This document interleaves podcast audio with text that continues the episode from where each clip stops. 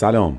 این اپیزود از پادکست آرتیست رو با تمام وجود با احترام کامل و با امیدی در دل تقدیم می کنم به جاودان یاد مهسا امینی و تمام زنان و دختران شجاع و جسور سرزمینمون ایران. تاریخ و آینده وطن به همت شما رقم می‌خوره. آرتیست واقعی شمایی تو از انسانی چه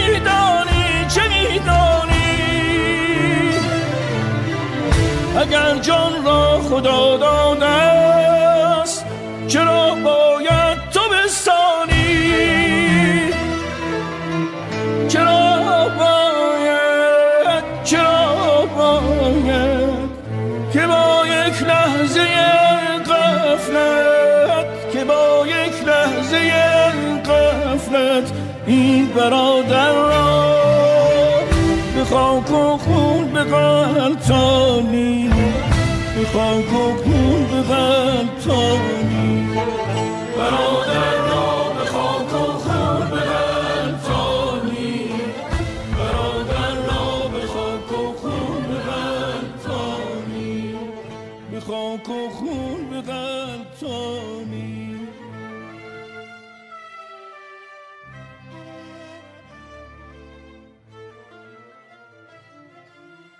در قسمت دهم از پادکست آرتیست داستان زندگی یه ستاره تمام عیار رو میشنویم. بازیگری که از نظر زیبایی زبانزد همه دنیا بود و تمامی قله های افتخار کارهای هنری رو فتح کرد. هنرپیشه ای که تا زنده بود اسمش همیشه در صدر اخبار بود و حاشیه و رسوایی و عشق و عاشقیهاش تمومی نداشت. بازیگری که در بیشتر از 50 تا فیلم بازی کرد و پنج بار نامزد دریافت اسکار شد برنده چهار جایزه گلدن گلوب یک جایزه بفتا و دو جایزه اسکار خانم الیزابت تیلور.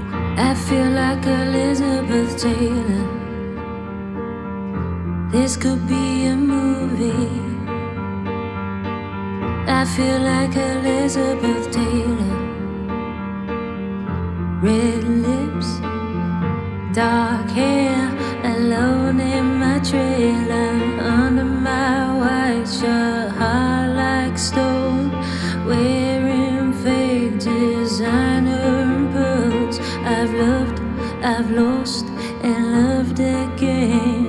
But here I am on my own. I feel like Elizabeth Taylor. الیزابت تیلور در 27 فوریه 1932 یا هفتم اسفند سال 1310 خورشیدی در لندن و در خانواده هنردوست به دنیا اومد. پدر و مادرش آمریکایی بودن اما چون هیجان زندگی در انگلستان رو دوست داشتن سالها بود که در لندن زندگی می‌کردن. باباش گالریدار بود، مامانش هم هنرپیشه قدیمی تئاتر بود. اصلا همین پیشینه مامانش بود که باعث شد از همون بچگی به دخترش فشار بیاره تا بازیگر موفقی بشه. یعنی به محض اینکه الیزابت چشم باز کرد مامانش گفت همه اون چیزی که من بهش نرسیدم و آرزوش رو دلم مونده باید واسه دخترم اتفاق بیفته. بچه چهار دست و پا تو خونه را می‌رفت. مامانش به فکر این بود که این دختر باید با یه مرد متمول و متنفذ ازدواج کنه. بچه چهار ساله رو میفرستادن کلاس رقص و سوارکاری تا از کودکی برای آینده ای که مامانش براش در سر داشت آماده بشه. همه چی داشت خوب پیش می‌رفت تا اینکه در سال 1939 و با شروع جنگ جهانی دوم خانواده تیلور مجبور شدن برای حفظ جونشون لندن رو به مقصد آمریکا ترک کنن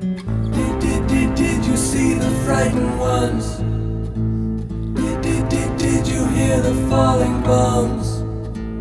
Did, did, did, wonder why we had to run for shelter when the promise of a brave new world unfurled beneath the clear blue sky?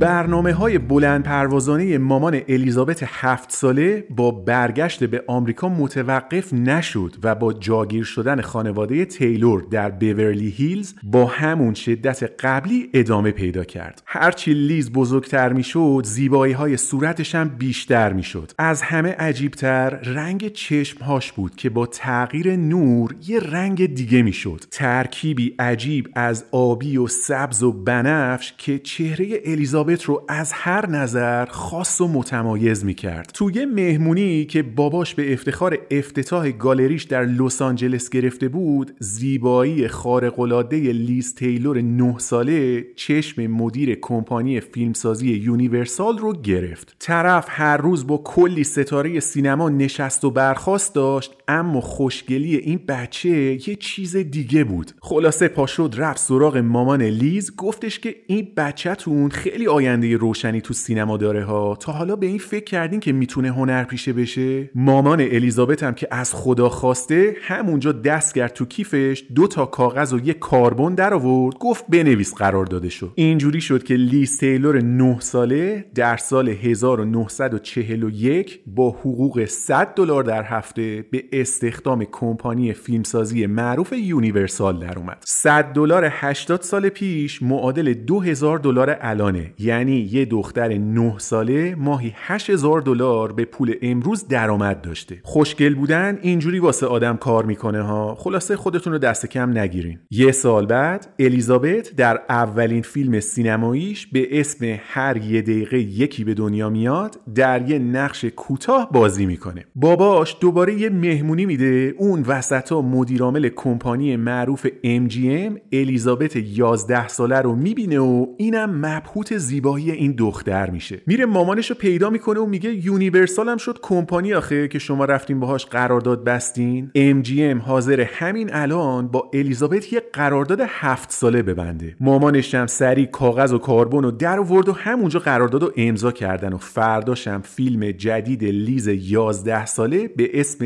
لسی به خونه برگرد کلید خورد. I did a test after hours and I had to do my first acting with a mop that was supposed to be Lassie.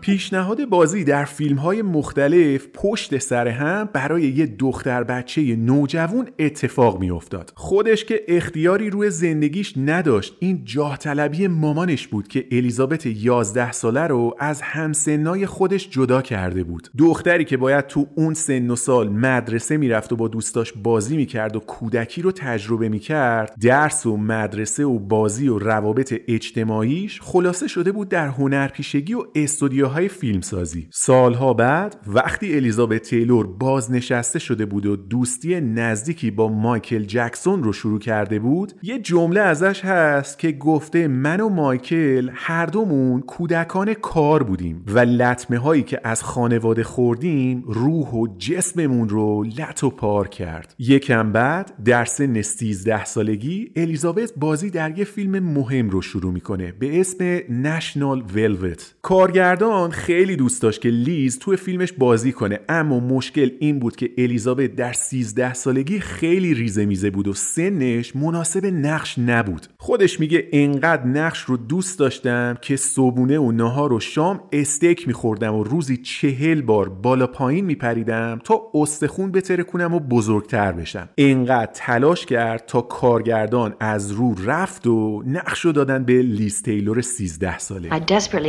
part because it was me. It was my whole life, my relationship and love for horses. And the producer saw me and he said, Well, I'm very sorry, Elizabeth. You're very sweet and you're very talented and very nice, but you're just too small. You know, no one would believe it. And I guess it was the natural time in my life for growing. But I mean, I was swinging from doors to make myself grow. I did 40 jumps every morning. I ate steak for breakfast, lunch, dinner. I exercised. I literally stretched myself and I grew three inches in three months. And you said, with that kind of tenacity, only you got the part. فیلم نشنال ولوت اثر پرفروشی از کار در اومد و بازی الیزابت حسابی به چشم اومد. تیم تولید انقدر از بازی ستاره نوجوونش راضی بود که علاوه بر حقوقش که به پول امروز می‌شد 24 هزار دلار در ماه یه اسب هم بهش کادو دادن. در خلال فیلمبرداری همین کار الیزابت تو یه سکانس از روی اسب افتاد و مهره های کمرش آسیب جدی دید. اما چون جوون بود و بدنش مقاوم بود اون موقع سری پا شد و کارو ادامه داد. آسیبی که سر همین فیلم به بدنش وارد شد به همراه دردها و مشقتهای دیگهی که سر سایر فیلم ها متحمل شد بعدها در میان سالی امونش رو برید و مجبورش کرد با کلی قرص و آمپول و مسکن زندگی کنه. درسته که عکسش روی تمام مجله ها بود و تبدیل به الگوی دخترهای جوون شده بود اما خستگی ناشی از کار سنگین آرامشش رو مختل کرده بود و تبدیل به بچه عصبی و بدقلق شده بود. زورش به مامانش و استودیوهای فیلمسازی نمی رسید دوست داشت مثل بقیه همسناش بره مسابقه رقص و فوتبال و بسکتبال ببینه اما وقتی برای این کارا مطلقا وجود نداشت. I was very much dominated by my family. Then, when the studio started trying to do the same thing, I rebelled because I would love to go to school, to proms, to basketball games, football games.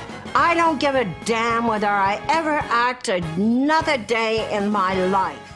الیزابت تا سن 18 سالگی با همین فرمون و با مشکلات روحی عمیق اومد جلو و توی 10 تا فیلم بازی کرد. تنها راهی که به عقلش می‌رسید تا از زیر استثمار مامانش بیاد بیرون ازدواج کردن و مستقل شدن بود. انقدر که خوشگل و جذاب و معروف و ستاره بود شاهزاده و بیزینسمن و کیسای هاتشات اوکازیون براش صف کشیده بودن. بخت و اقبال الیزابت تیلور 18 ساله رو به نیکی هیلتون 23 ساله رسوند و سوپر سرمایهدار و وارث هتل های زنجیره‌ای هیلتون موفق شد از عروسش بله رو بگیره.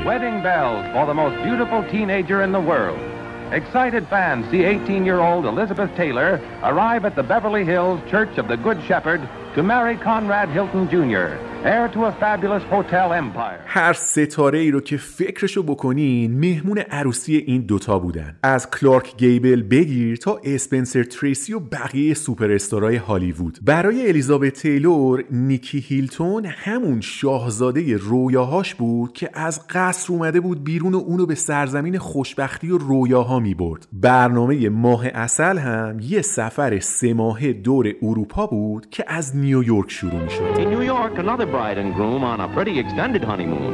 Conrad Hilton Jr. and Elizabeth Taylor sail on the Queen Mary for three months in Europe. فقط یه هفته از شروع سفر گذشته بود که ازدواج رویایی الیزابت به کابوسی غیر قابل تصور تبدیل شد ماه اصل که شروع شد داماد از روابط زناشوییش با عروس بی تجربهش حسابی شاکی شد بعد از فقط یه هفته دیگه نمی‌خواست پیش الیزابت باشه و تمام وقت تا نصف شب تو کازینو با زنای دیگه بود و قمار می‌کرد و مشروب می‌خورد. یه شبم که لیز بهش اعتراض کرد که این چه وضع زندگی مشترک آخه چیپ های بازی پوکر رو پرت کرد توی صورت الیزابت. عروس 18 ساله از شدت خجالت و شرم نمی‌تونست مشکلات زندگی خصوصیش رو برای کسی تعریف کنه. دختری که کودکی و نوجوانی مشقت باری رو تجربه کرده بود به امید یه زندگی مستقل و راحت ازدواج کرد اما گیر یه عوضی تمام ایار افتاده بود. ادامه این وضعیت اصلا شدنی نبود. اوضاع انقدر خراب بود که فقط 6 ماه بعد از ازدواج الیزابت 18 ساله درخواست طلاق داد و از نیکی هیلتون جدا شد. توی این دوران سخت دو تا دوست نزدیک داشت که خیلی بهش کمک کردن تا روحیش رو نبازه و سر پا بمونه. مونتگامری کلیفت و راک هاتسن که هر دو از هنرپیشه های درجه یک اون زمان بودن هر شب پیش الیزابت می اومدن تا باهاش حرف بزنن و آرومش کنن.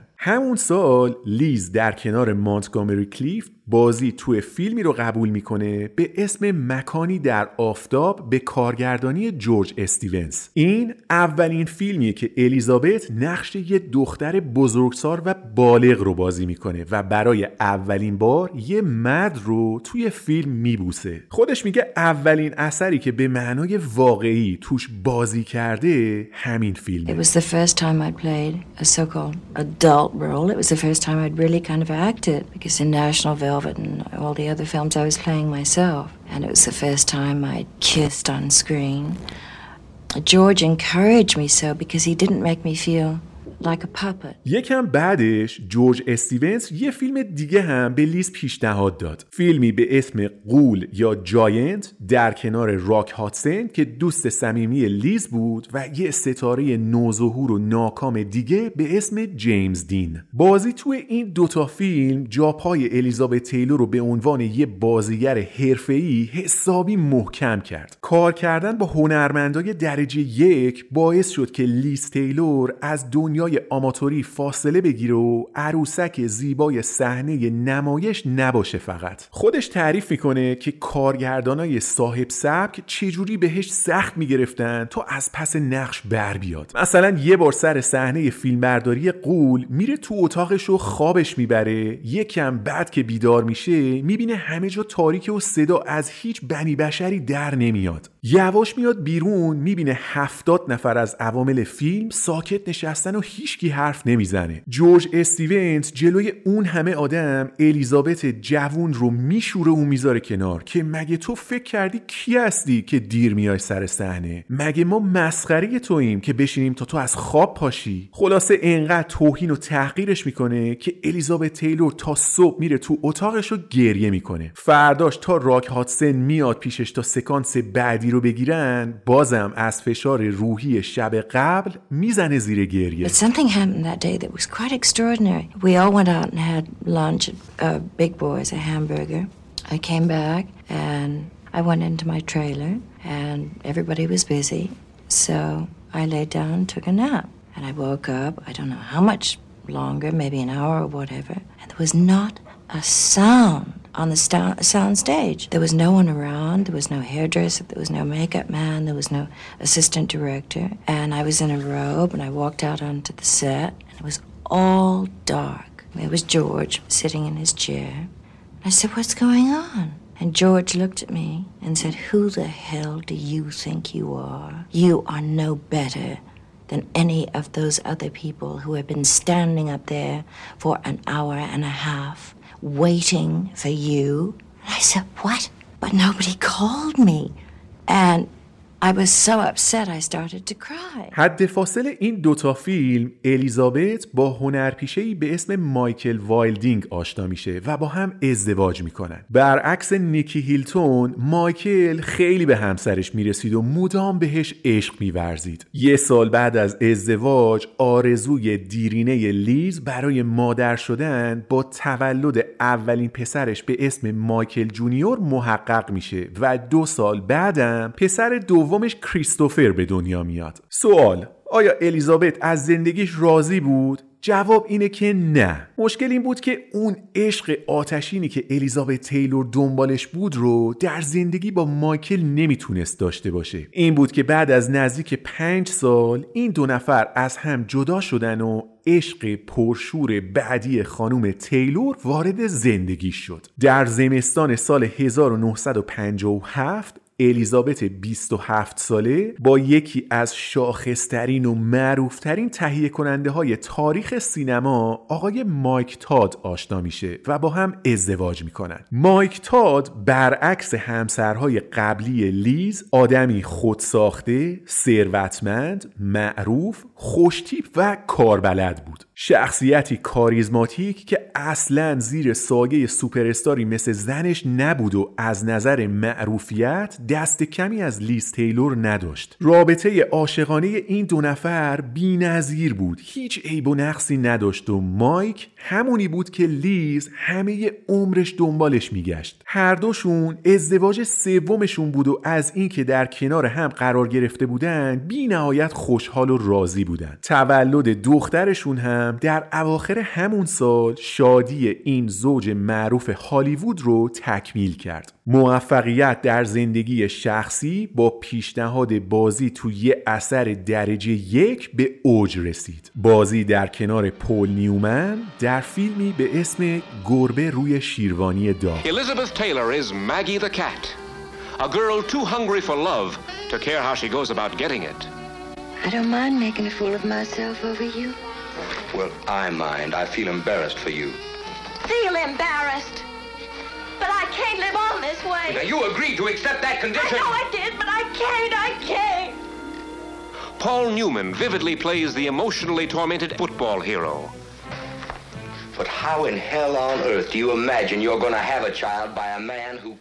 گربه روی شیروانی داغ با بازی درجه یک لیز تیلور و پول نیومن داستان مردی به اسم بریک رو روایت می‌کنه که به خاطر اتفاقی قدیمی همسرش مگی رو مقصر می‌دونه و ازش متنفره و خودش رو منزوی کرده. این وسط همه مجبور میشن به ملک پدری بریک برن تا سرانجام پدرشون که به تشخیص پزشکا به زودی میمیره رو مشخص کنه Oh, Brick.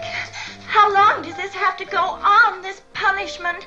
Haven't I served my term? Can't I apply for a pardon? Maybe that finishing school voice of yours sounds like you was running upstairs to tell somebody the house is on fire. You know what I feel like?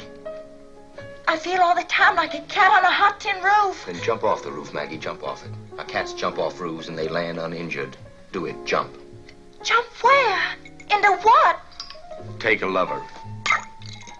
فقط دو هفته از شروع فیلمبرداری گذشته بود که لیز آنفلانزای سختی گرفت و مجبور شد چند روزی رو در خونه استراحت کنه. مایک تاد یه هفته تا می‌تونست به همسر و دخترش رسیدگی کرد اما سرماخوردگی الیزابت بهتر نمی‌شد. جفتشونم باید در دوم فروردین سال 1337 دوتایی می‌رفتن نیویورک تا مایک تاد یه جایزه مهم رو دریافت کنه. روز برگزاری مراسم تاد به الیزابت گفت که خانم پاشو بریم درست جایزه مال منه ولی تو باید پیشم باشی بدون تو اصلا صفا نداره. الیزابت هم گفت به جان مایک دوست دارم بیام و اصلا تو بگو قله قاف ولی مریضی و بدن درد نمی‌ذاره از جام تکون بخورم. دکترم هم گفته باید تو خونه استراحت کنم. تو با جت شخصیت برو منم منتظرت میمونم تا شب برگردی و اینجا با هم جشن بگیریم. مایک تاد صبح روز دوم فروردین سال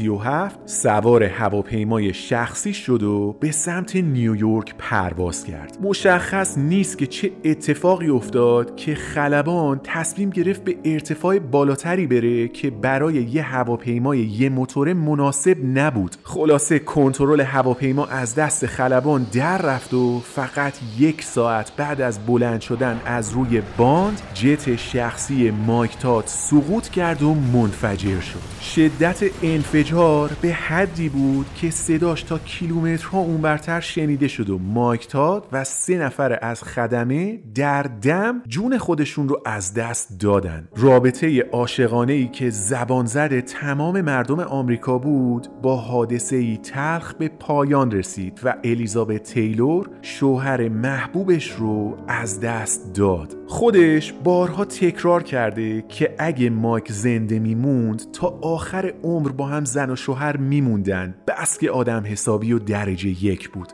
Love. That was Mike's legacy to me. To accept it with all my heart and graciousness and to return it in kind, unconditionally. And I hope that's what I pass on to the ones I love. تمام آمریکا سوگوار غم الیزابت تیلور بودن. نیست از بچگی اونو تو سینما دیده بودن؟ انگار یه جوری عضوی از خانواده همه آمریکایی‌ها بود. سه هفته بعد از خاکسپاری لیز برای ادامه فیلمبرداری گربه روی شیروانی داغ به استودیو برگشت تا کارش رو از سر بگیره. می‌گفت مایک آرزوش بوده که این فیلم ساخته بشه و این برای من یه جور ادای دین به همسرمه. نتیجه کار درخشان بود و الیزابت تیلور برای بازی در نقش مگی نامزد دریافت جایزه اسکار شد. چیزی که اکثر منتقدا اعتقاد داشتن که حقشه و جایزه رو هم خواهد برد. اما یه حاشیه و رسوایی تمام ایار نه تنها اسکار رو از الیزابت تیلور گرفت بلکه فقط در عرض چند ماه اونو به زنی منفور و هوسباز تبدیل کرد که از سوگ همسرش سوء استفاده کرده و یه زندگی عاشقانه دیگر رو داغون کرده.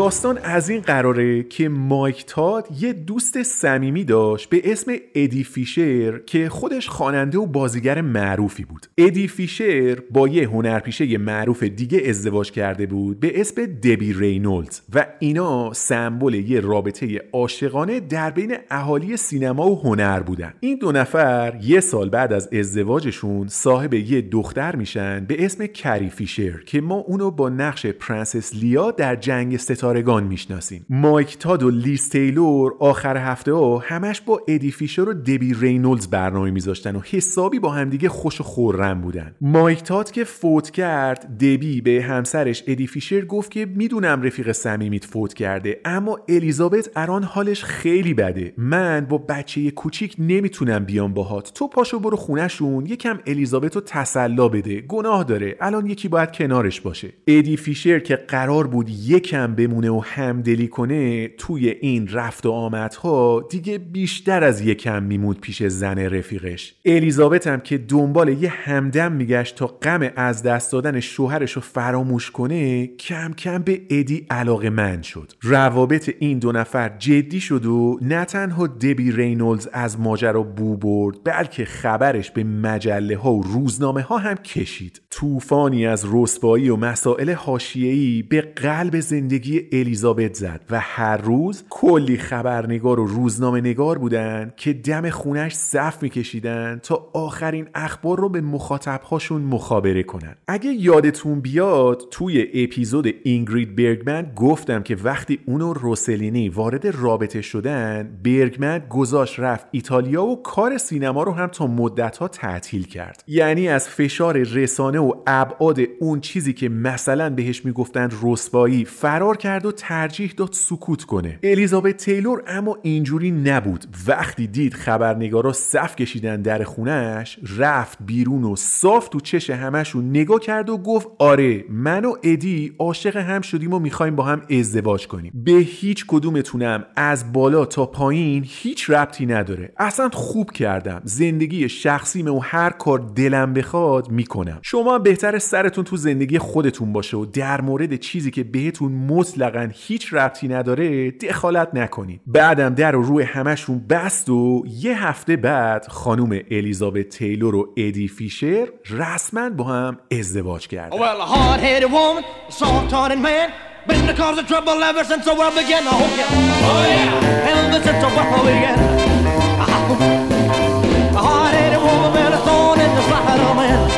Uh-huh. Uh-huh. Listen here to me. Don't you let me catch you messing around that apple tree. I hope you ever miss it so much again. Oh,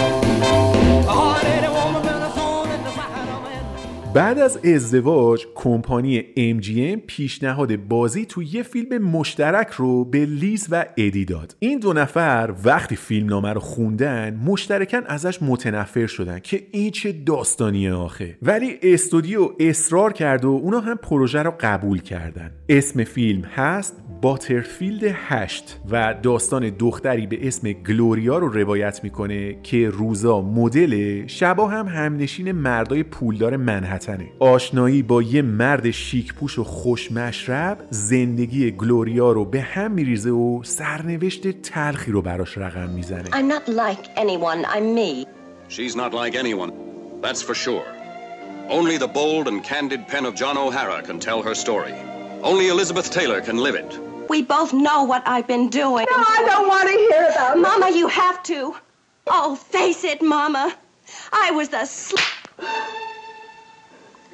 If only you'd done that before.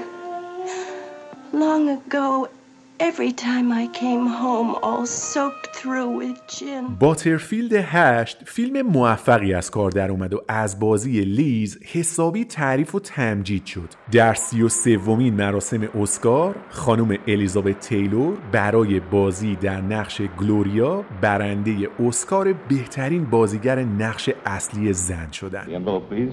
Elizabeth Taylor.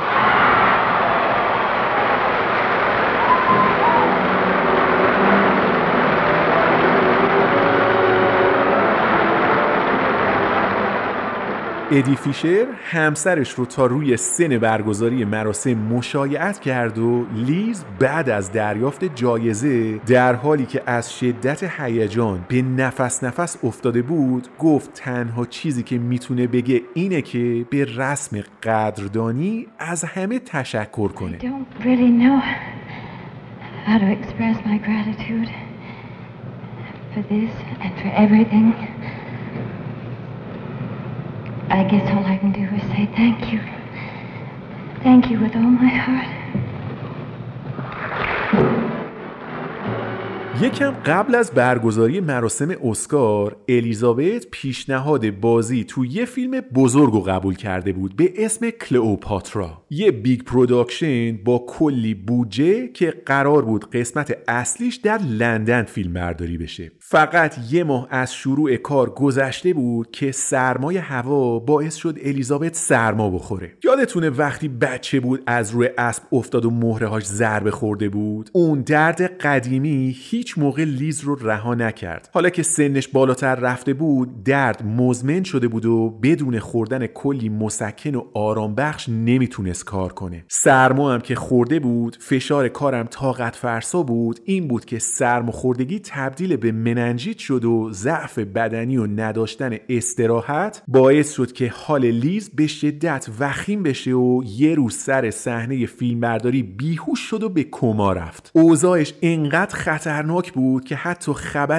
درگذشتش هم در چند تا روزنامه پخش شد. کاملا بین مرگ و زندگی دست و پا می‌زد و دکترها هم می‌گفتن که زنده نمیمونه. پروژه کلئوپاترا که به کلی از دست کارگردان و تیم تولید در رفته بود با مریضی لیز متوقف شد و عدم تسلط کارگردان استودیو رو مجاب کرد که کار با تیم قبلی اصلا امکان پذیر نیست. واسه همین استودیو از دوران نقاهت الیزابت استفاده کرد و کل تیم کارگردانی و تولید رو تغییر داد. یکم بعد الیزابت تیلور از کما در اومد و حالش به مرور بهتر شد. پروژه کلئوپاترا با تیم کارگردانی جدید مجددا شروع شد و بازیگرهای جدید هم به کار اضافه شدند. رکس هریسون برای نقش جولیوس سزار، ریچارد برتون برای نقش مارک آنتونی و الیزابت تیلور هم در نقش کلئوپاترا.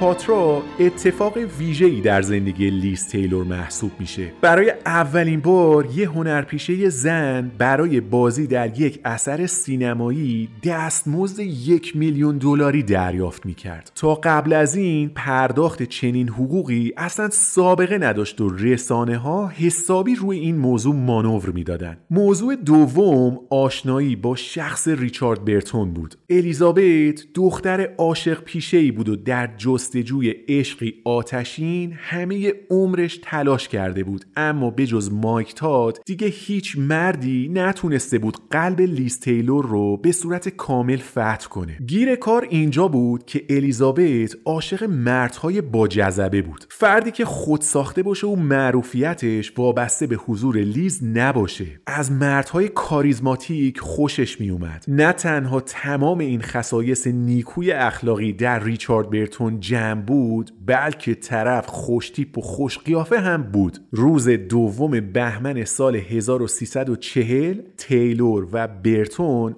اولین سکانس مشترکشون رو با هم بازی کردن. دستیار کارگردان در دفتر خاطراتش این صحنه رو اینجوری توصیف کرده. گفته بعضی وقتا بازیگرها اینقدر به شخصیتی که بازی می‌کنن نزدیک میشن که اصلا تبدیل به اون کارکتر میشن. حرارت عشقی که در فیلم بین کلئوپاترا و مارک آنتونی بود به سرعت به علاقه آتشین بین لیز و ریچارد تبدیل شد. ریچارد برتون دقیقا همونی بود که لیز تیلور تمام عمرش انتظارش رو می‌کشید. برای برتون هم الیزابت فرشته ای بود که خدا فرستاده بود تا ریچارد رو به ساحل آرامش برسونه. سر یکی از سکانس ها که قرار بود برتون و تیلور برای چند ثانیه همدیگر رو ببوسن وقتی کارگردان گفت اکشن بوسه این دو نفر شروع شد. کارگردان گفت خوبه کات اما بوسه قطع نشد. کارگردان گفت اساتید کات بس دیگه خوب شد این صحنه. لیز و ریچارد اما اصلا گوششون بدهکار نبود. هرچی کارگردان می‌گفت آقا بس جون مادرتون خانواده نشسته پسر عزب اینجاست. اما مهم نبود. الیزابت تیلور و ریچارد برتون یک دل نه صد دل عاشق همدیگه شده بودند و حتی برای یک لحظه حاضر نبودن نگاه از هم بردارن whenever I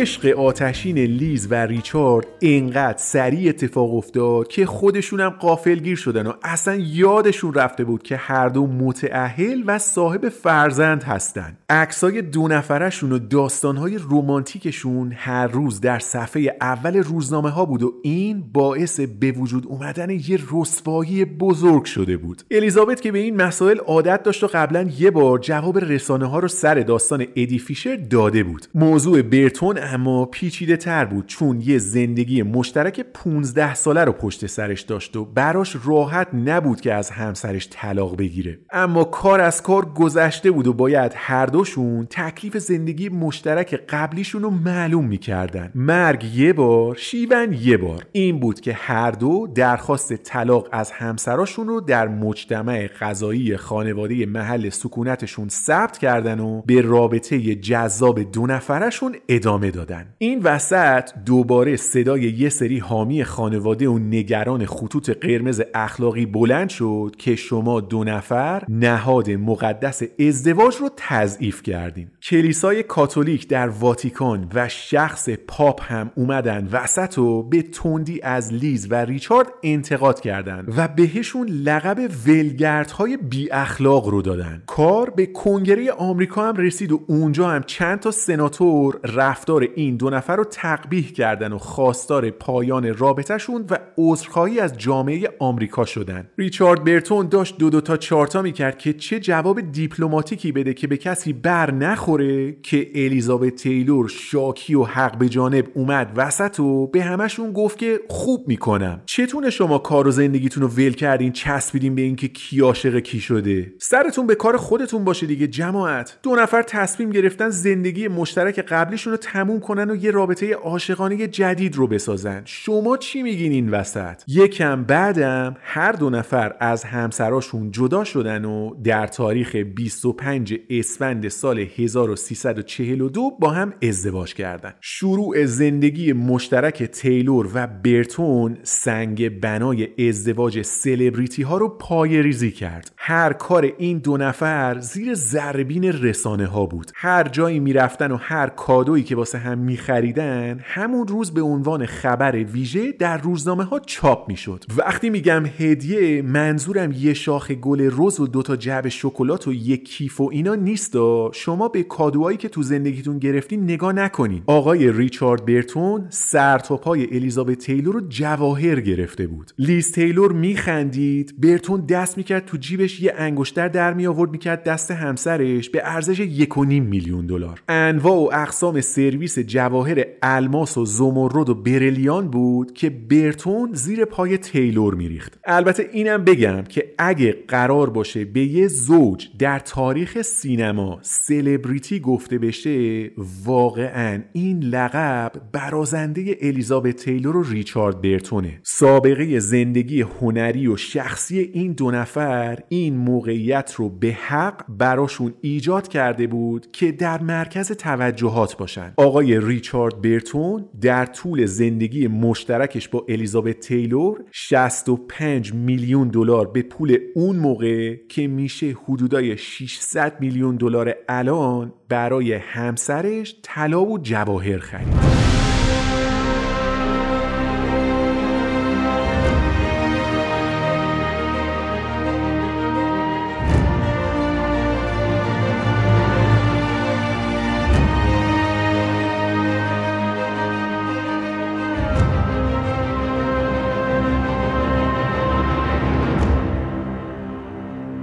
حاصل ازدواج لیز و ریچارد فقط حاشیه و زرق و برق نبود. زندگی هنری الیزابت بعد از ازدواجش با برتون اوج گرفت. این دو نفر تو یازده فیلم مشترک با هم بازی کردن که چند تاش به قطع و یقین از با ارزشترین آثار هنری در تاریخ سینماست. در سال 1966 الیزابت 32 ساله و برتون 41 ساله پیشنهاد بازی در فیلمی رو قبول می‌کنن که یه شاهکار تمام ایاره فیلمی مهیب و هولناک به اسم چه کسی از ویرجینیا وولف میترسد Who's afraid of Virginia Woolf? Virginia Woolf, Virginia Woolf. Who's afraid of Virginia?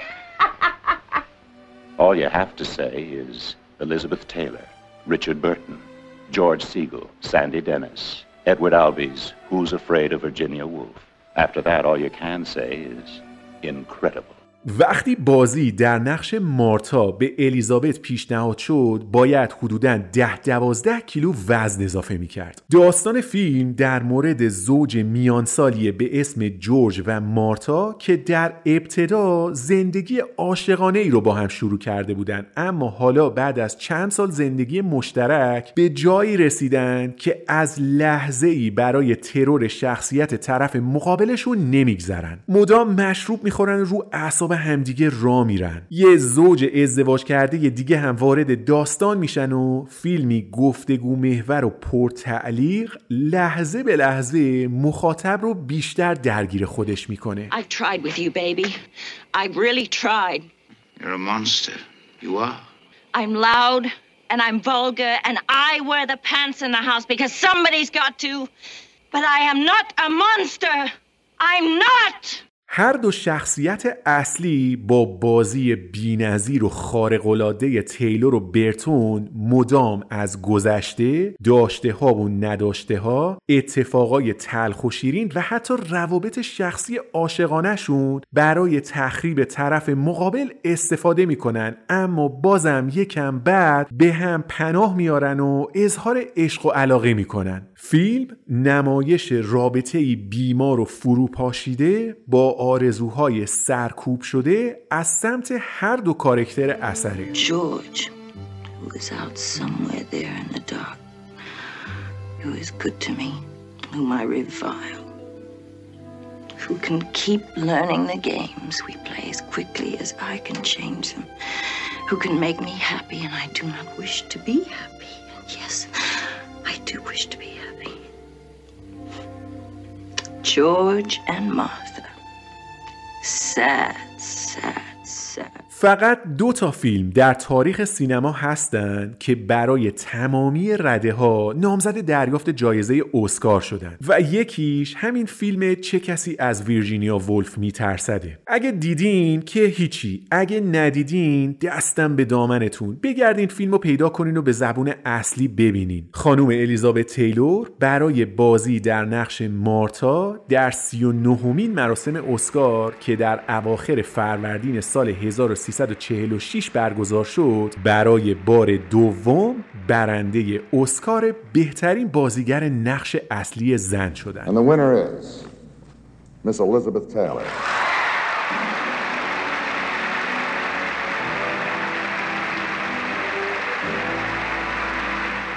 در زمان برگزاری مراسم لیز در سالن حضور نداشت چون درگیر ساخت دو تا فیلم دیگه بود. اولیش هست انعکاس در چشم طلایی در کنار مارلون براندو و اون یکی هم یه اثر درخشان دیگه است با ریچارد برتون بر اساس نمایشنامه معروفی از ویلیام شکسپیر به اسم رام کردن زن سرکش.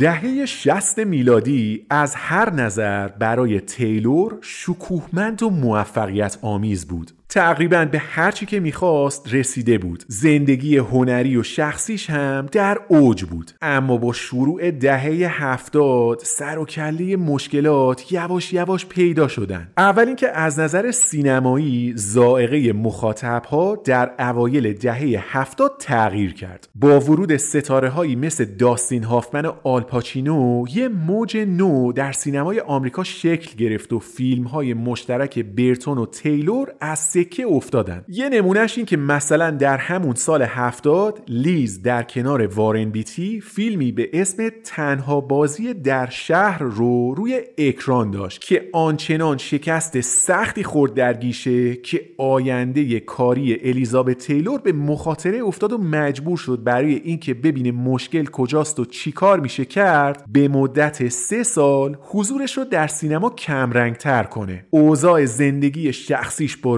ریچارد هم متلاطم بود. وقتی لیز از ادی فیشر به خاطر ریچارد برتون جدا شد همه گذشته اون رابطه رو بوسید و گذاشت کنار و فراموش کرد. یعنی هر چی در قبل اتفاق افتاده بود رو همونجا در گذشته رها کرد و وارد یه رابطه عاشقانه جدید شد. ریچارد برتون اما بعد از اینکه همسر قبلیش رو به خاطر لیز تیلور ترک کرد دچار عذاب وجدان شده بود. به خاطر ترک یه زندگی 15 ساله احساس گناه می کرد و برای رهایی از این درد و رنج درونی به مشروب پناه برد. مصرف بیش از حد الکل در کنار فشارهای روحی ناشی از عذاب وجدان برتوند رو به آدمی بدقلق و عصبی تبدیل کرده بود. اوضاع جسمانی لیز تیلور هم بهتر از برتون نبود. اونم پا به پای ریچارد مشروب می‌خورد و علاوه بر اون درد مزمن کمر هم هم امونش رو بریده بود. در نتیجه به خاطر مسائل و مشکلات روحی و جسمی جفتشون اعصاب درست حسابی نداشتن. اوضاعشون تو سینما هم خوب نبود.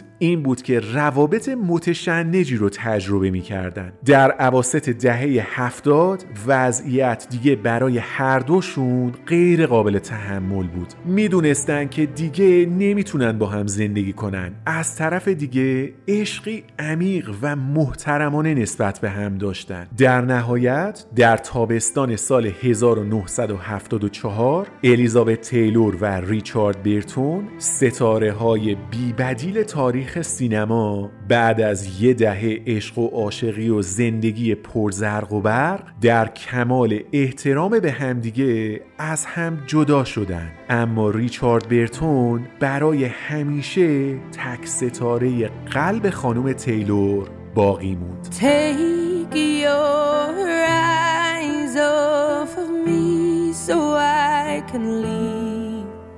I'm far too ashamed to do it with you watching me. This is never ending. We have been here before. But I can't stay this time cause I don't love you anymore. Please stay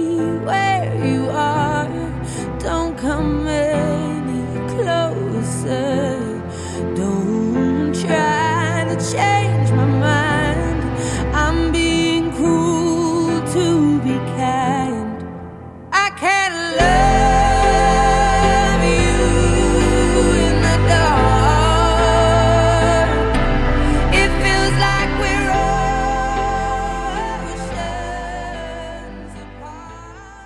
یه سال که از جدایی لیز و ریچارد گذشت جفتشون جای خالی همدیگر رو حس می‌کردن. اصلا لیز باورش نمی‌شد که میشه بدون برتون زندگی کرد. یواش یواش تماسهاشون بیشتر شد و بعد از یه سال جدایی دوباره به هم برگشتن و برای بار دوم با هم ازدواج کردن. اما چون مشکلات قدیمی کماکان سر جاشون بودن و چیزی حل نشده بود ازدواج دوم هم فقط بعد از هشت ماه به جدایی کشید. یه روز که الیزابت روی مبل خونش لم داده بود و داشت پیش خودش فکر می‌کرد که چقدر دلش یه مهمونی مجلل و با شکوه می‌خواد تلفن خونش زنگ زد و اون طرف خط منچی به خانم الیزابت تیلور گفت که لطفا گوشی رو نگه دارین. آقای اردشیر زاهدی سفیر ایران در آمریکا می‌خوان باهاتون صحبت کنن. بعد از سلام و احوال پرسی و تعارفات معمول آریایی آقای زاهدی به لیز گفت که دوست مشترکشون هنری کیسینجر الان زنگ زده و پیشنهاد داده که الیزابت به مهمونی سفارت ایران دعوت بشه. اردشیر زاهدی به الیزابت تیلور گفت که خواستم شخصا دعوتتون کنم که آخر همین هفته تشریف بیارین مهمونی در سفارت ایران. اون شب توی مهمونی سفارت دو تا اتفاق مهم افتاد.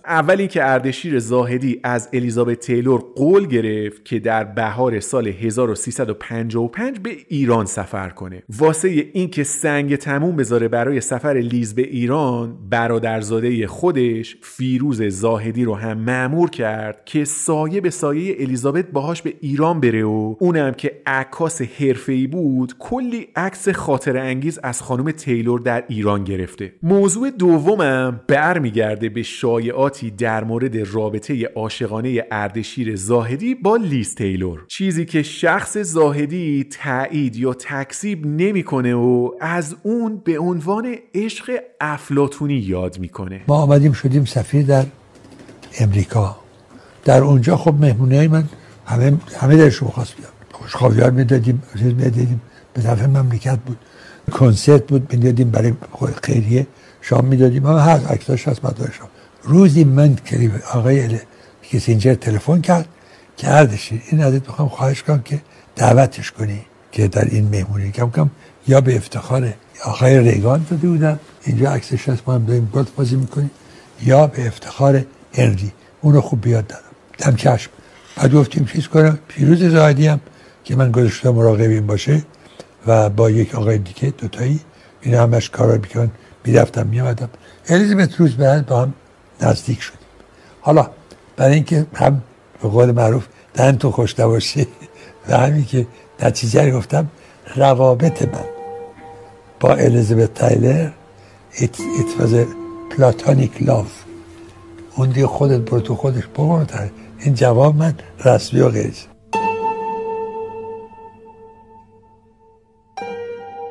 بعد از سفر ایران لیز تیلور با فرمانده نیروی دریایی ارتش آمریکا آقای جان وارنر آشنا شد که داشت برای ورود به سنای آمریکا تلاش می کرد. این دو نفر در عواست سال 1356 با هم ازدواج کردن و لیز برای انتخاب شدن همسرش به عنوان سناتور تو کلی کمپین انتخاباتی شرکت کرد. آخر سرم جان وارنر موفق شد از ایالت ویرجینیا به سنای آمریکا راه پیدا کنه. اکثر وقت جان در ساختمون کنگره در واشنگتن میگذشت و الیزابت تک و تنها در ویرجینیا زندگی می‌کرد. به خاطر کمردرد شدید پیشنهاد بازی توی فیلم های زیادی رو قبول نمی‌کرد تا اینکه در نهایت در اواخر سال 1357 پرونده سینمایی خانم الیزابت تیلور با بازی در فیلم آینه سر سر ترک برداشت به پایان رسید. لیز اکثر اوقات در ویرجینیا تنها بود. یه وقتایی هم که جان وارنر از واشنگتن می اومد همش به مهمونی و دور همی و عیش و نوش میگذشت. عدم رعایت رژیم غذایی نوشیدن الکل زیاد استفاده از داروهای مسکن سنگین سلامتی لیز تیلور 44 ساله رو به مخاطره انداخته بود. ظرف دو سال 25 کیلو اضافه وزن آورده بود و دیگه کاملا معتاد به قرص و دارو الکل شده بود. 6 سال از زندگی مشترکش با جان وارنر گذشته بود که فهمید با این وضعیت نمیشه ادامه داد. این بود که از همسر سیاستمدارش جدا شد و برای اینکه زنده بمونه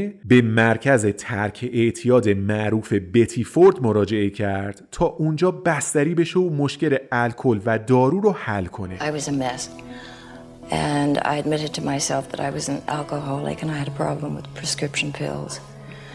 And in order to survive, in order to live, I had to change that. And I wanted to live and be a whole, complete human being.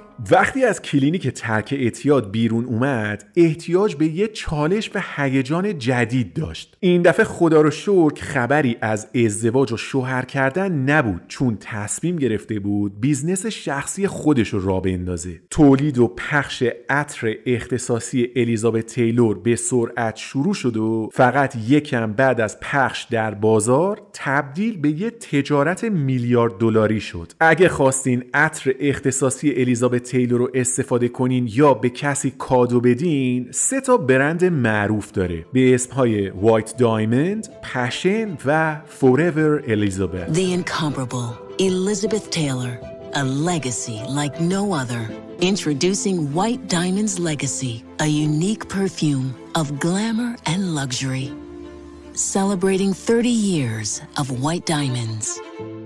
همه چی داشت در آرامش به خوبی پیش می‌رفت که دو تا اتفاق تلخ انبوهی از غم و رنج رو بر زندگی الیزابت تیلور آوار کرد. اولیش درگذشت دوست نزدیکش راک هاتسن بود که بر اثر یه بیماری اون موقع ناشناخته به اسم ایدز فوت کرده بود. و دومی هم که تاب و توان الیزابت تیلور رو ازش گرفت و کمرش رو شکست در درگذشت یگان عشق زندگیش ریچارد برتون بود. تیلور در طول زندگیش سه تا دوست صمیمی داشت. مونتگومری کلیفت، راک هاتسن و ریچارد برتون که حالا همشون رو از دست داده بود و ادامه زندگی بدون این افراد براش پوچ و بیمفهوم بود. همه دنیا یه طرف ریچارد برتون یه طرف. عشق و علاقه الیزابت به ریچارد فرای توصیف در کلمات بود. مرگ برتون ضربه دردناکی به روح الیزابت وارد کرد و تا مدتها خونه نشینش کرد. چند سال بعد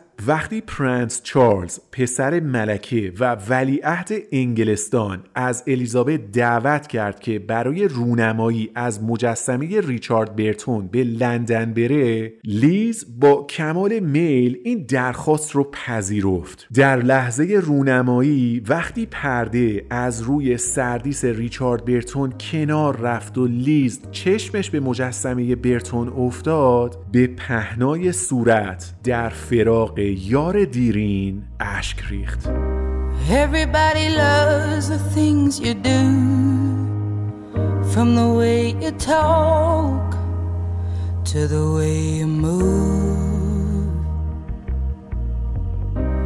Everybody here is watching you, cause you feel like home. You're like a dream come true. But if by chance you're here alone, can I have a moment before I go?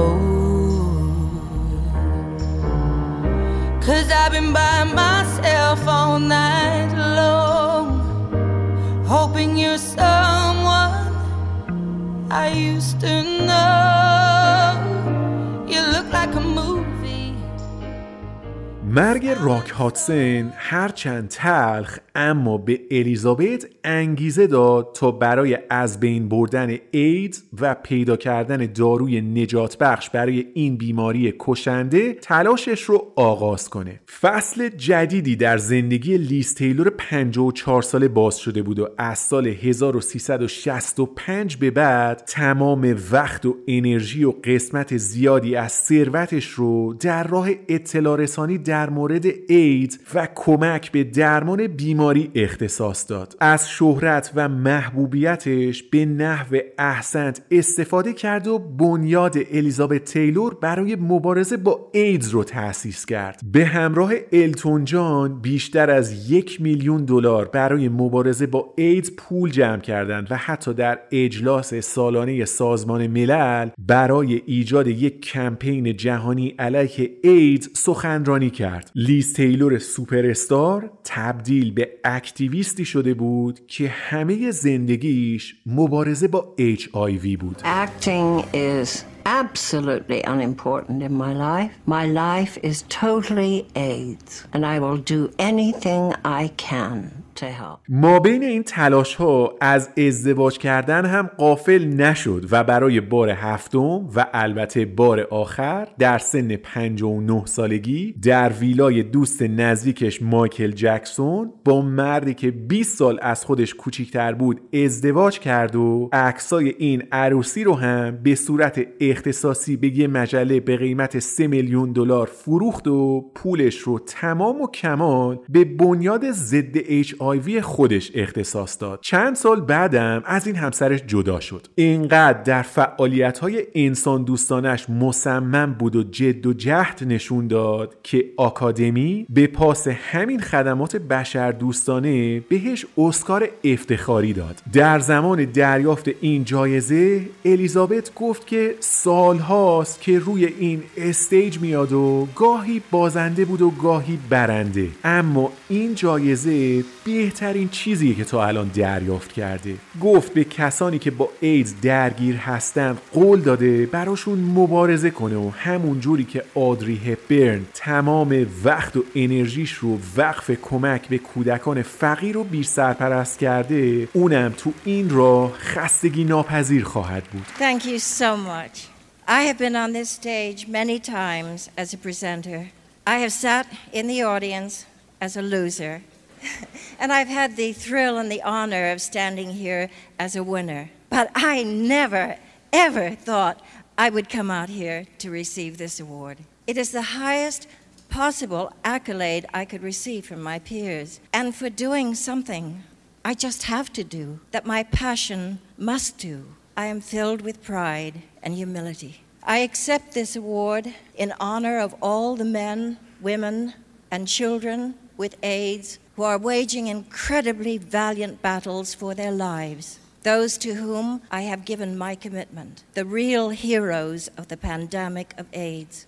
I am so proud of the work that people in Hollywood have done to help so many others, like dearest, gentle Audrey. And while she is, I know, in heaven, forever guarding her beloved children, I will remain here as rowdy and activist as I have to be, and God willing, for as long as I have to be. در عواسط سال 1993 لیز مجددا به لندن دعوت شد تا این بار مهمترین و بالاترین درجه تشریفاتی دربار انگلیس رو دریافت کنه ملکه انگلستان در کاخ باکینگهام شخصا به خانم الیزابت تیلور عنوان دیم رو اعطا کردند. طبق آداب تشریفاتی سلطنتی عنوان سر به آقایون و لقب دیم که معادل سر هست به خانوم ها تعلق می‌گیره. یعنی دیگه جایزه و عنوان و لقبی نبود که الیزابت تیلور در طول زندگیش دریافت نکرده باشه. در برگشت به آمریکا مشکلات جسمی و ضعف بدنی بیشتر خودشو نشون داد. در سال 2010 یه تومور مغزی خوشخیم رو عمل کرد و به خاطر درد کمرش هم چند تا جراحی دیگر رو تجربه کرد. دوباره مجبور شد استخون لگنش رو عمل کنه و نارسایی ریوی و انحراف ستون فقرات هم داشت که باعث شده بود ویلچر نشین بشه. اوایل سال 2011 به خاطر مشکلات قلبی حدوداً به مدت 6 هفته در بیمارستان بستری بود. تا اینکه در نهایت دیم الیزابت تیلر از استوره های تاریخ هنر و سینما در سوم فروردین سال 1390 در سن 79 سالگی چشم از جهان فرو بست.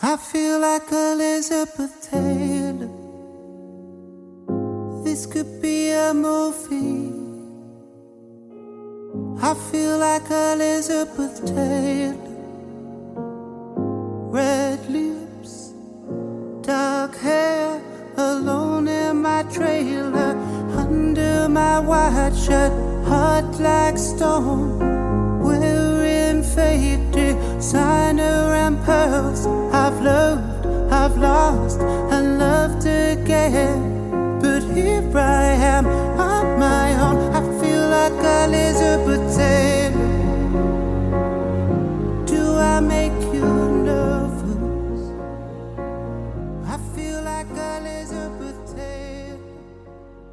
مرگ لیز تیلور واکنش گسترده مطبوعات و شبکه های تلویزیونی رو در پی داشت. شبکه های خبری اصلی در سراسر دنیا به محض اطلاع از درگذشت لیز برنامه های خودشون رو قطع کردن و با اعلام خبر فوری مخاطبهاشون رو از این واقعه تلخ آگاه کردن. The last of the legendary superstars has died. A superstar from an era when American movies were so powerful, the whole globe feasted on our celluloid dreams.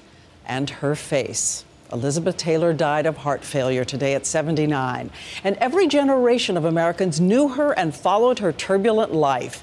The girl with the violet eyes, the woman who broke the rules and the pay barriers for women in film. And in some ways, she created this frenzy of tabloid celebrity we all live amidst still today. هنرپیشه ها، خواننده ها، هنرمندها و سیاستمدارها در سراسر دنیا درگذشت تیلور رو تسلیت گفتند. بیل کلینتون رئیس جمهور سابق آمریکا با ابراز تأسف از درگذشت لیز گفت که بسیاری از انسانها در سراسر دنیا زنده و سلامت هستند به خاطر تلاش ها و کمک های بشردوستانه الیزابت تیلور. استفاده لیز از ثروت و شهرتش برای کمک به درمان ایدز الهام بخش نسل بعد خواهد بود. سر التون جان وسط کنسرت بود که خبر درگذشت دوست نزدیکش رو بهش دادن. همونجا کار رو قطع کرد و گفت که الیزابت تیلور فقط زیباترین زن جهان نبود. انسان درجه یک و یه رفیق تمام ایار بود. به جرأت میگم که از بهترین انسانهایی بود که در تمام زندگیم دیدم. وقتی هیچ کس جرأت حرف زدن از ایدز رو نداشت قاطع و محکم کم ایستاد و تا جایی که از دستش برمی اومد کمک کرد. زن بی نظیری بود But inside her, she fought for the underdog. She was with without doubt, one of the greatest people I've ever met in my life. She stood up when no one was prepared to stand up and be counted against AIDS. She supported everybody in that with 1,000% of her body and her fiber. But most of all, she loved people. And to say she fought for the underdog. She was an incredible woman and I'm privileged to know him. And uh, God bless you, Elizabeth.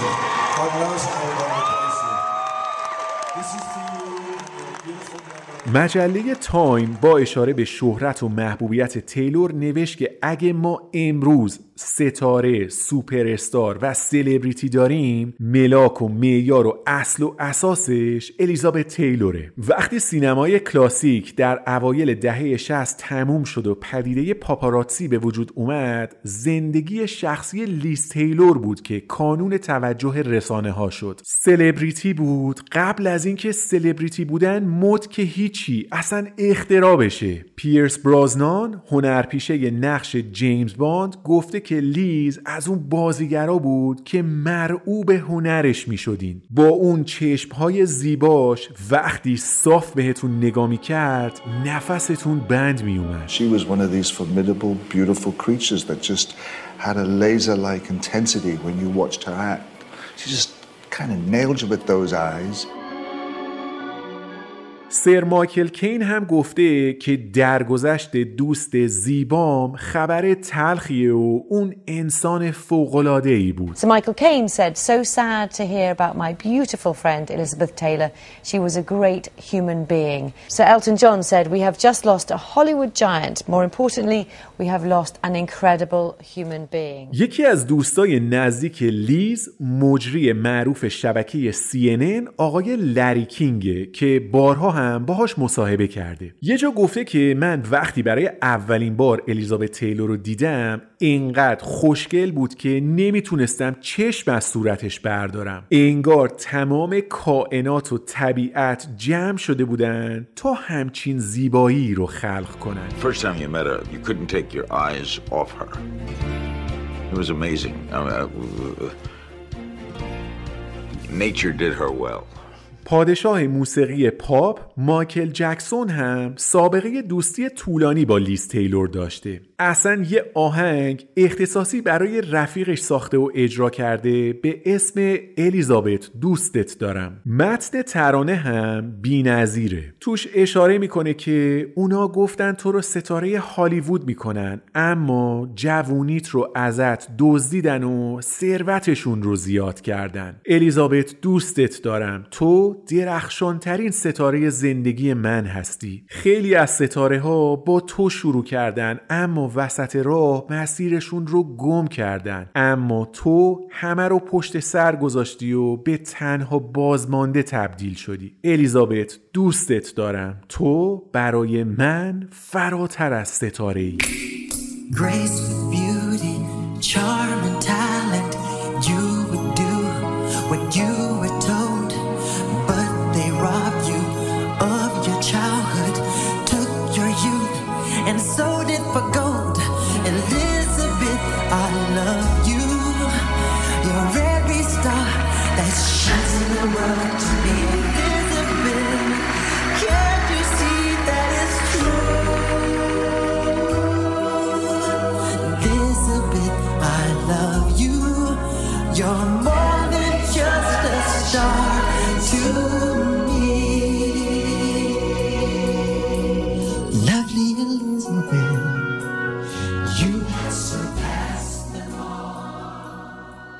در مورد زیبایی الیزابت حرف زیاده اما اکثرا تاکید می‌کنن که تنها انسانی در جهان که اون رنگ بنفش تور رو در چشمهاش داشته لیز تیلور بوده you've never seen eyes like Elizabeth Taylor's. They were violet. They were deep violet. She was a tiny woman. She was not tall at all, tiny. But she had a, a face, it went right through you. So she had that. She had a magnificent presence. And that last, And when you say she was the last, she was the last. There's no one could step in her shoes. We were, I was talking today to someone. I couldn't think of anyone in the film industry today who could sadly pass away. Let's say, pick anyone who would have the attention she is getting today around the world. یه جا هم خانم مریل استریپ اشاره کردن که تمام زنها باید آرایش کنن تنها زنی که انقدر زیبا بود که اصلا احتیاج به آرایش نداشت الیزابت تیلور بود که اونم باز خودش هزار کیلو آرایش می‌کرد Every woman needs makeup.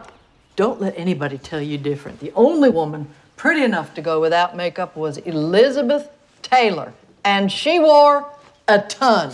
آقای پول نیومن که خودش از بازیگرای درجه یکه میگه در مورد یه استوره چی میشه گفت آخه الیزابت تیلور یه بازمانده شجاع و بازیگر بینظیری بود و من به شدت از آشنایی باهاش خوشحالم What can you say about a legend? Elizabeth Taylor is a courageous survivor, a hell of an actress, and someone that I am extremely proud to know. الیزابت تیلور در بیشتر از پنجاه فیلم بازی کرد. پنج بار نامزد دریافت جایزه اسکار شد و دو بارم برنده شد. خیلی از کارشناسای سینما به این نکته اشاره می‌کنن که زیبایی صورت و حاشیه های زندگی شخصیش مثل پرده که جلوی درخشش هنریش رو گرفته بود. میگن بازیگری underrated که اونجوری که شایستش بود قدر ندید و دست کم گرفته شد. هفت بار ازدواج کرد. البته اگه ازدواج با ریچارد برتون رو دو بار حساب کنین میشه هشت بار. ولی همیشه عاشق پیشه و در جستجوی آرامش بود. علا رقم همه مشکلاتی که داشت جنگجو و مقاوم بود و در بسیاری از آثار درخشان تاریخ سینما بازی کرد. این قسمت رو با حرفای ریچارد برتون در مورد عشق زندگیش تموم می‌کنم که میگه الیزابت تیلور زنی دوست داشتنی و جامع الاطراف بود. من که عاشقش بودم و اونم منو دوست داشت. فکر می‌کنم قدر ندیده ترین بازیگر زنی باشه که تاریخ سینما به خودش دیده. در عین حال به جرأت میگم که از بهترین بازیگرهای سینماست. وقتی بخواد هنرش رو به رخ بکشه غیر قابل رقابته. مطبوعات روی زیبایی خارق‌العاده این زن کار می‌کنن و به هنرش اونجوری که شایستش هست نمی‌پردازن. ولی بازم تاکید می‌کنم که بازیگر باشکوهیه. پیش بینی می‌کنم که سالها بعد الیزابت تیلور به هنرمندی کالت یگانه و منحصر به فرد تبدیل میشه که آثارش پشت سر هم پخش میشن و مدام ازش تعریف و تمجید میشه I think she's uh, she is she is indeed a woman of infinite variety, but I've talked about her so much in the last 20 years perhaps that even she is getting tired of what I say about her. Anyway, I'm, I like her very much and she likes me, and uh, I think she's uh, one of the most underrated uh, screen actresses that ever lived, and I think she's one of the best ones who ever lived. At her very finest, she is um, incomparable. Uh, For the, the press, I think, are deceived by her great beauty, and uh, they can't believe that somebody as, as pretty or as beautiful as that uh, can a- a- actually a- act as well. Uh, there's no question about that, that she, she is a, a superb screen actress. And I think in later years, I think that uh, Elizabeth will become a cult figure one of these days, and that you, her films will be run endlessly on television as Rogies are now. And people will realize that perhaps she was before her time as an actress.